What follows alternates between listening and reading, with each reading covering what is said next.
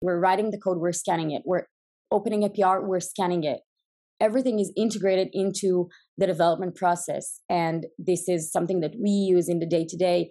And the fact that we are more security minded, the developers become more security minded, is a huge part of DSOMM because we want the developers to open to a new to a new area, right? It's not just learning Python or learning JavaScript. It's also be able to understand security, right? We have more responsibility infrastructure as code is something that developers are responsible for now. Welcome to the DevSec for Scale podcast, the show that makes security a first class citizen for growing companies. Welcome back to the DevSec for Scale podcast. I'm Jeremy Hess, and with me today is a special guest, Raz Probstein, and she is a solution engineer at JIT, a really cool company. For those who remember a little bit about this podcast well, might remember that my second podcast guest ever was David Melamed, the CTO of JIT, and we had a fantastic conversation there all about what JIT does and how their model works and how they uh, run their business. So, uh, really, really cool technology.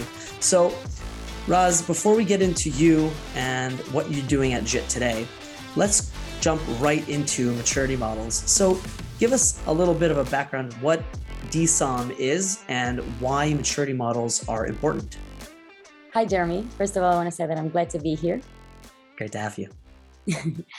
DSOMM is the OWASP DevSecOps maturity model. It really helps companies uh, benchmark themselves to other companies in the industry, helps us understand where we are from a security perspective.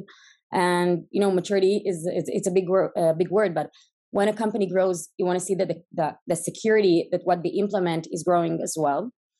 And they're important because they can really help make a difference throughout the entire organization, no matter what your role is. So it doesn't matter if you're a developer, if you're a CISO, or you uh, you're a VP engineering.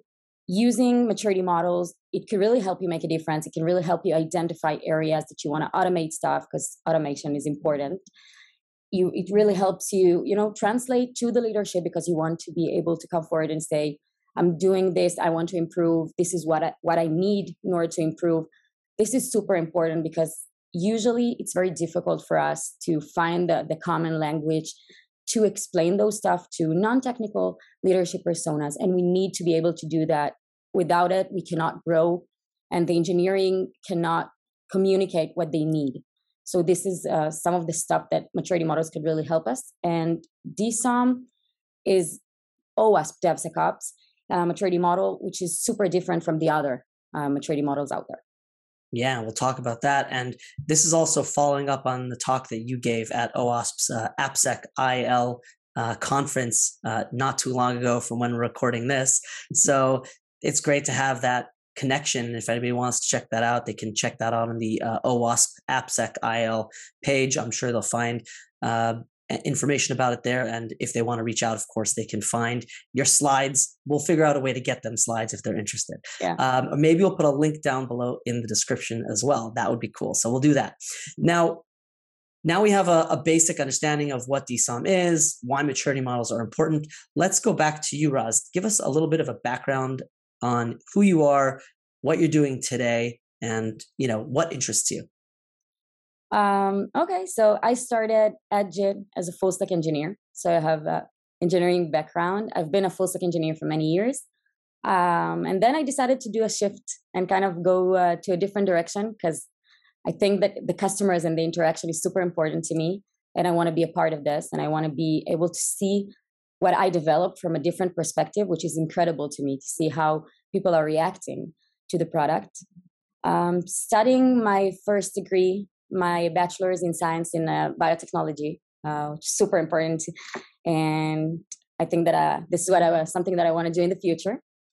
But in the meantime, security is uh, is my passion, and customers. I'm customer obsessed. Fantastic, great. So let's go back to maturity models. There obviously are quite a few of them, uh, and let's start off by just discussing what other maturity models are out there. Great. So the first one is NIST. Uh, I talked about it in my my talk as well. NIST is some sort of similar in the way that it's constructed because it has this uh, circular pattern. But NIST is also quick to, quick to say, no, we're not a maturity model, but it sure does look like one. And we have CMMI. CMMI is is really what you used to see from from maturity uh, models. It's really levels. You see one through five, and we have CSA, which is similar to CMMI, but they are specific to cloud security. I, if we're comparing it to CMMI, then CMMI did not really do a lot of translation in their model because we we have to to put a lot of effort from our side to kind of understand where we are in those levels. It's, it's one through five. What the first one is initial. What what does initial mean to me? How can I measure my company? But Cloud Security Alliance did add some translation, but specific for cloud security, which is incredible, but it's not quite suitable for the DevSecOps perspective that we're looking. And then we have OWASP SAMM. OWASP SAMM, again, it's it's a bit too rigid. It's more flexible and more you know descriptive than the other maturity models that we see, but it's still it's still too too rigid for us. We want something that is flexible, that is agile, that it can be, you know, changeable. We want something to fit the market. We, the industry is constantly changing, and we want to change as well without losing where we are now. Great. Yeah, of course. And so that brings us obviously to the next question, which is what makes DSOMM different than the rest of the models out there? Well, as I said, DSOMM is more agile. It has like a bullseye shape with those di- dimensions, and the dimensions are not, know, related to each other, right? Because you can be at maturity level four in, I don't know, test and verification dimension, and you can be in maturity level one in implementation dimension. It's very agile and it you can find yourself there and it, the, the fact that it constructed like this and the fact that it's you know it's levels that are building and specific for devsecops perspective you can really find yourself in that and this is super important for a company because it usually takes a lot of effort to understand where we are now and how we how we want to get to the the the end goal right to be uh, at the best maturity uh, posture right so this Absolutely. is what DSOMM provides that other maturity models does not provide. Yeah, so it enables you to be a little bit more flexible with how you look at which level of security, yeah, you know, wh- which level you're at, and then at which level of maturity within that dimension. So you don't have to follow one dimension, finish everything in that level. Then you're yeah. like, okay, we're ready now to go on to the next thing. You can do things in parallel. You could have multiple teams working on yeah, multiple parts. And you know, if we're looking at, at the CMMI, which I said there, there, are levels, okay, now there is something changing in the, in the industry, right? We have to implement another phase of security. So then it means that we have to go down in the levels because maybe this layer of security is between three and four. So now be, from five, we're back to three. And it could be very frustrating. And also, one incredible differentiator is that the fact that DSOMM was built for developers and all the dimensions there are built for software development processes this helps us to integrate and you know make the developers part of implementing security in the organization which is something that is super important for modern dev organization. We don't want to have a security team that all it does is you know implementing security in the company. We want the developers to take part of that.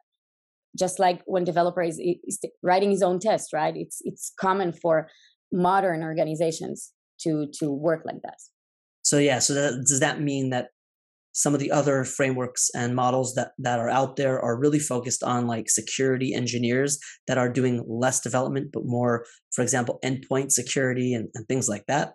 Yeah it's called the, the devsecops maturity model right? It's it's dev is yeah. right there that it's basically built by uh, Timo Pagel that built this model. He built it with a simple realization that he does not have a way to measure how his company to rate his company from a security perspective but using developers right? Using those development processes because this is a huge part. This is most of the work in organization in modern organization because you know developers are writing code and it pushed and deployed to production several times a day. It's not like it, it used to be. And we need to make sure that the entire process the development process is part of it. And this is why the devsecops perspective here is different. There is no other DevSecOps maturity model. Got it. Exactly. Yeah, that that's uh, that makes it pretty significant and uh, very important for the industry. So, what are what are some ways that the difference in DSOMM shows up in, let's say, day to day work. For example, I'm sure you talk about implementing it at JIT as well. What are some of the ways that shows up in the work that you're doing? So, first of all, the integration of security tools into the development process is a huge aspect here. We scan our code on it on the go, right? On the fly. We're writing the code, we're scanning it. We're opening a PR, we're scanning it everything is integrated into the development process and this is something that we use in the day to day and the fact that we are more security minded the developers become more security minded is a huge part of DSOMM because we want the developers to open to a new to a new area right? It's not just learning python or learning javascript. It's also be able to understand security right? We have more responsibility. Infrastructure as code is something that developers are responsible for now. You know before you used to have like IT guys building uh, the framework, or you have the, the, the DevOps people constructing the cloud. But now that we have in infrastructure as code, the developer is touching everything in in his hands, right? So he has responsibility to make sure everything is covered, and this is super important. And when you use it in the day to day, and when you scan your code, and the developers are learning about security in the development process, this is what you know makes makes everything different and specifically with your team or the, the teams that you work with at JIT, how are you guys actually sort of rating yourselves and coming up with sort of what's the next step? So we use our platform on you know on ourselves. We're the first customers of uh, of JIT. And we constantly checking where we are in the PR you know we have JIT scans the code and we get security review just like we get CR from our peers, we get security review, which is the way to become more security minded. And velocity is super important to us because we don't want to hurt the, the pace, right? That the developers are working. We're a modern organization. We want to deploy faster. We want to make the product grow faster. And by using JIT in our day to day work, we see that as we go. And we also have our own VS Code extension.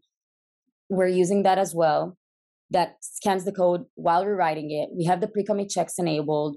We have branch protection enabled that if we find if JIT finds any security findings on our code, it cannot be merged.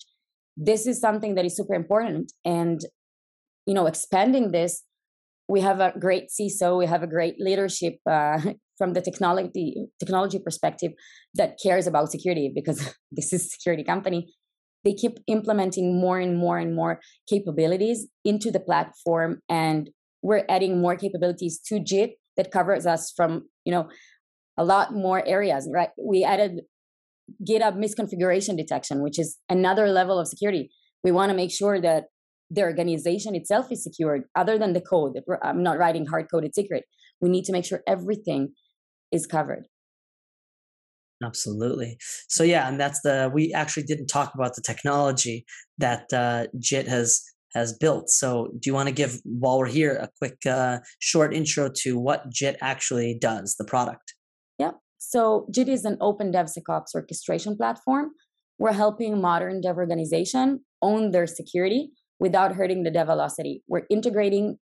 We're not just integrating. We're helping the security teams to integrate a lot of security controls and tools into the development process to the entire life cycle without them to actually need to do the research to implement and configure everything is in jit with a click of a button you can activate a lot of checks that covers all the layers of your uh, of your application and your product and the the main thing uh, the main thing that we focus here is work by developers for developers the dev experience is super important to us. This is why DSOMM was one of the first thing that we we looked at. So we have a dev experience that does not require the developer to leave his natural environment. The developer does not have to go and search for a solution or um, to understand the vulnerabilities that we find. We help them in GitHub, in the PR, in this process to make sure everything is is secured before it's uh, it's pushed and merged and deployed to production, which is a lot of time saver. Which is where DSOMM and JIT sort of really work hand in hand. So you can almost see where you are on the maturity model just by using JIT, by figuring out by JIT telling you where sort of like you have issues, vulnerabilities, where you're secure, all that, you already have almost like a report ready to go where it says, okay, well, here's where we are, and here's the stuff we need to fix and, and get better at. Yeah. We also provide this kind of report because we want to understand the security posture. The company wants to see where she is now. And basically, by using JIT, you covered most of DSOMM because we keep adding those capabilities to fit those kind of areas. And DSOMM also has a, a, compliance aspect and we also help with that. So basically we help companies to become more uh, more mature from a security perspective and devsecops perspective. Yeah that's great. Um, so going back to more of the you know day to day of of working and trying to mature your security model what are what are some of the quick wins that developers can get from DSOMM and who should sort of lead the implementation of these various uh, endeavors? Well that's a good question. Uh, it has two parts. So the quick wins that we see is we're definitely learning as a developer you you are thirsty to knowledge right? You, you want to learn and, and uh, expand and your capabilities and the fact that you're learning about security because it's part of your life cycle from the very beginning th- that's a huge benefit right? You want to you want to learn more. And who should lead this? I think um, that it depends. As i said it doesn't matter who you are and what's your position in the company you can lead this because it you're able to to do the translation to leadership here.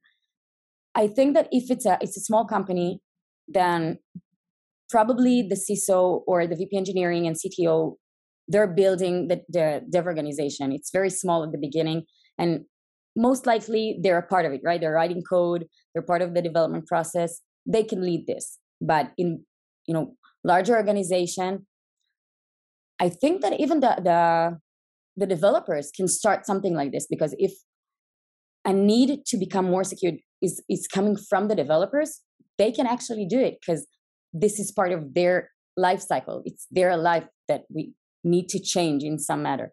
So it, it really depends on the company you know on the culture and culture and organization is, is one is a, is a, one of the dimensions in DSOMM because the culture is super important. You want to be able to to implement security and it's super easy when the organization is, is more open to it. And i think that another quick win that i just now uh, thought about is when you fix those vulnerabilities before it's in production for us as developers it's it's a huge time saver right? So it's really you know it's really for us to implement security into the development process because once it's in production we have to waste our time go search where the finding is exactly is and search for a solution for that. And then you have to to write the code to fix it. Open a pr get us get a review.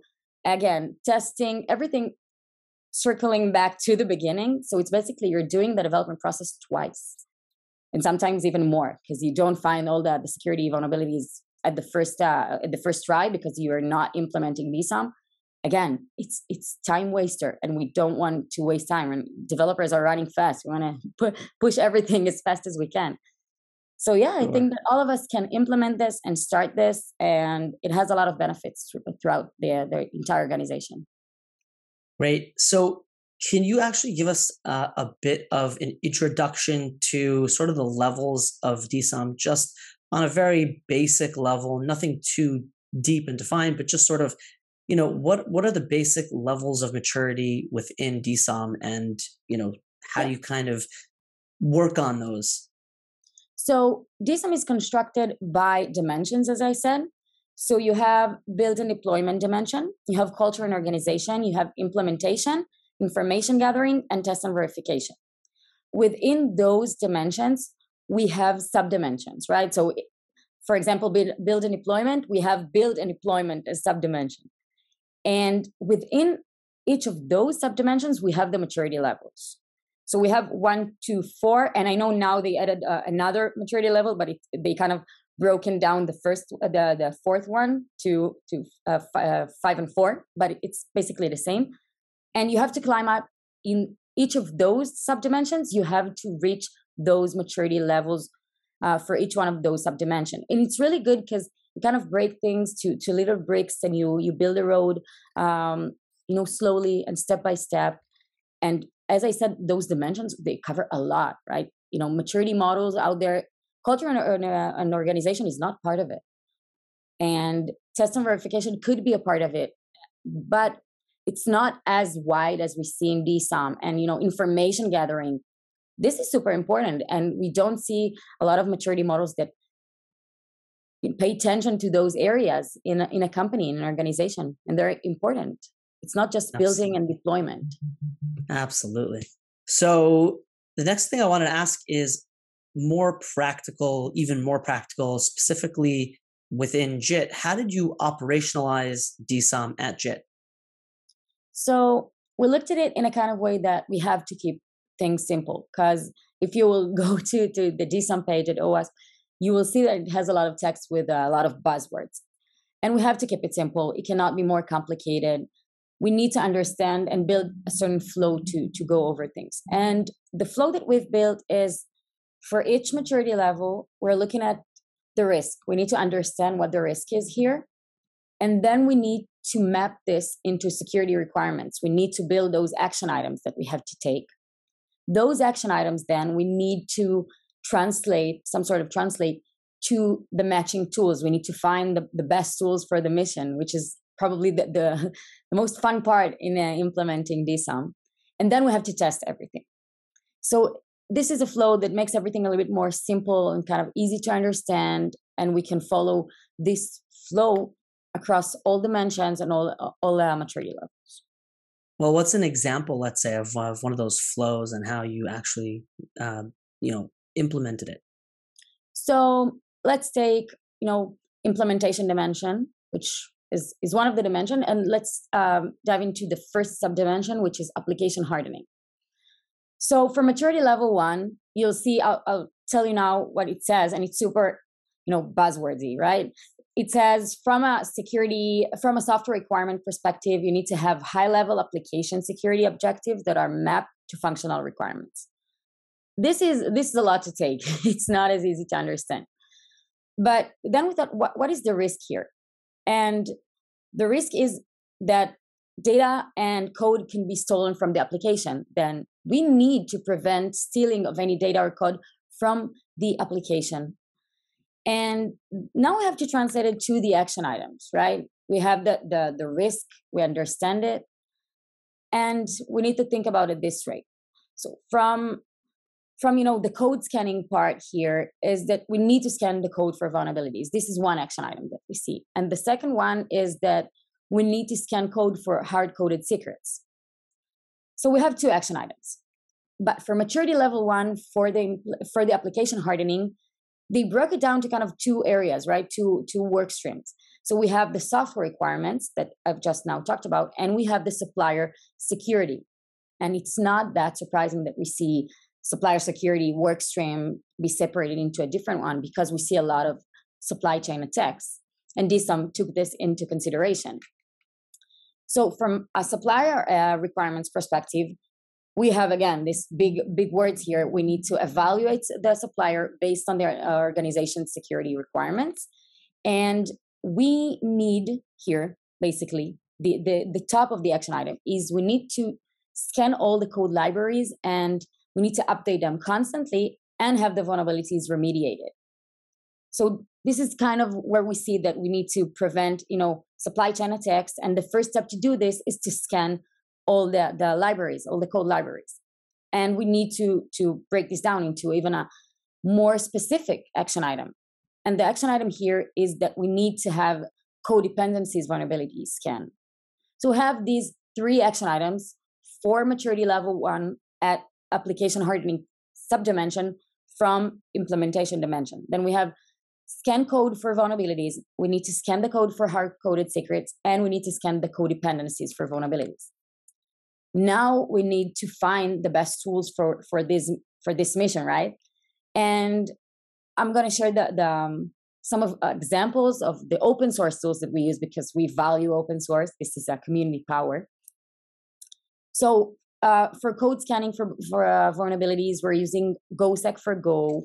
We're using Semgrep for Python, Java, JavaScript, TypeScript, Kotlin, C Sharp, and Scala. And for the dependency scanning, we're using OSV Scanner for Python and PHP. We're using Nancy for Go. And we're using NPM Audit for everything that is JavaScript based. And the last one is the hard coded secret detection. And for this one, we use Gitleaks, which has support for multiple languages. So this was kind of an example of how you can break this down and start small, you know, understanding the risk. We know what we want to prevent. At this specific subdimension, we see those two work stream that we have to to activate the flow for both of them. And then once we understand the risk, we need to to build the, those action items, and we've built them. So we had those three, and then we map the tools to match them. And at the end, we're, we're testing everything, right? So this is kind of a way to break this down, to do it step by step, and for it to not be overwhelming because it can be overwhelming implementing security in the in the organization. That's really great. So the last question that I have to cap off the podcast episode is something that I ask to all of my guests, and that is what are one or two tips that developers can use today that can help them be more secure without imposing too much on their development time? So first of all, I think that we as a, as as developers should not be afraid of security. We need to evolve, and the industry is evolving, and we we we should not be afraid to learn and to understand security. It's uh, it's not as difficult as it sounds. So this is the first thing, and I think that you know one thing that I can do just adding it in one second is is adding extensions to to the VS Code, right? If they're uh, writing in VS Code, then use ours. I encourage you to do that. But really, just using those extensions in the IDE, this is a game changer. It's while you're writing the code, you sit on the fly. This the first thing, and it's not costing you a lot of time and money. You know, starting using security tools. And the final the final thing here is that as developers, we need to encourage our leadership, and our team leads, and the VP engineering to implement security into the to the development processes. This is something that has to come from the bottom up, right? Because if we need this, if we say that our life would be much easier while implementing security to our life cycle, this is what's going to take to start, you know, running and to get to get uh, to get things started. Because it's not easy for us as developers. The, the thing that is waiting us most is security teams chasing developers, running, uh, you know, running around. Please fix this. This is this is what's causing all the pain. This is the friction, and we as a developer, as developers, we need to encourage the leadership to implement the security tools and the security checks to to our life cycle. Fantastic. Raz, thank you so much for everything. This was a really, really interesting podcast. And uh, I encourage everybody to go and look at the slides, which they can find in the description um, of this podcast episode. And uh, to all of the fans and people who listen and watch the show, stay secure.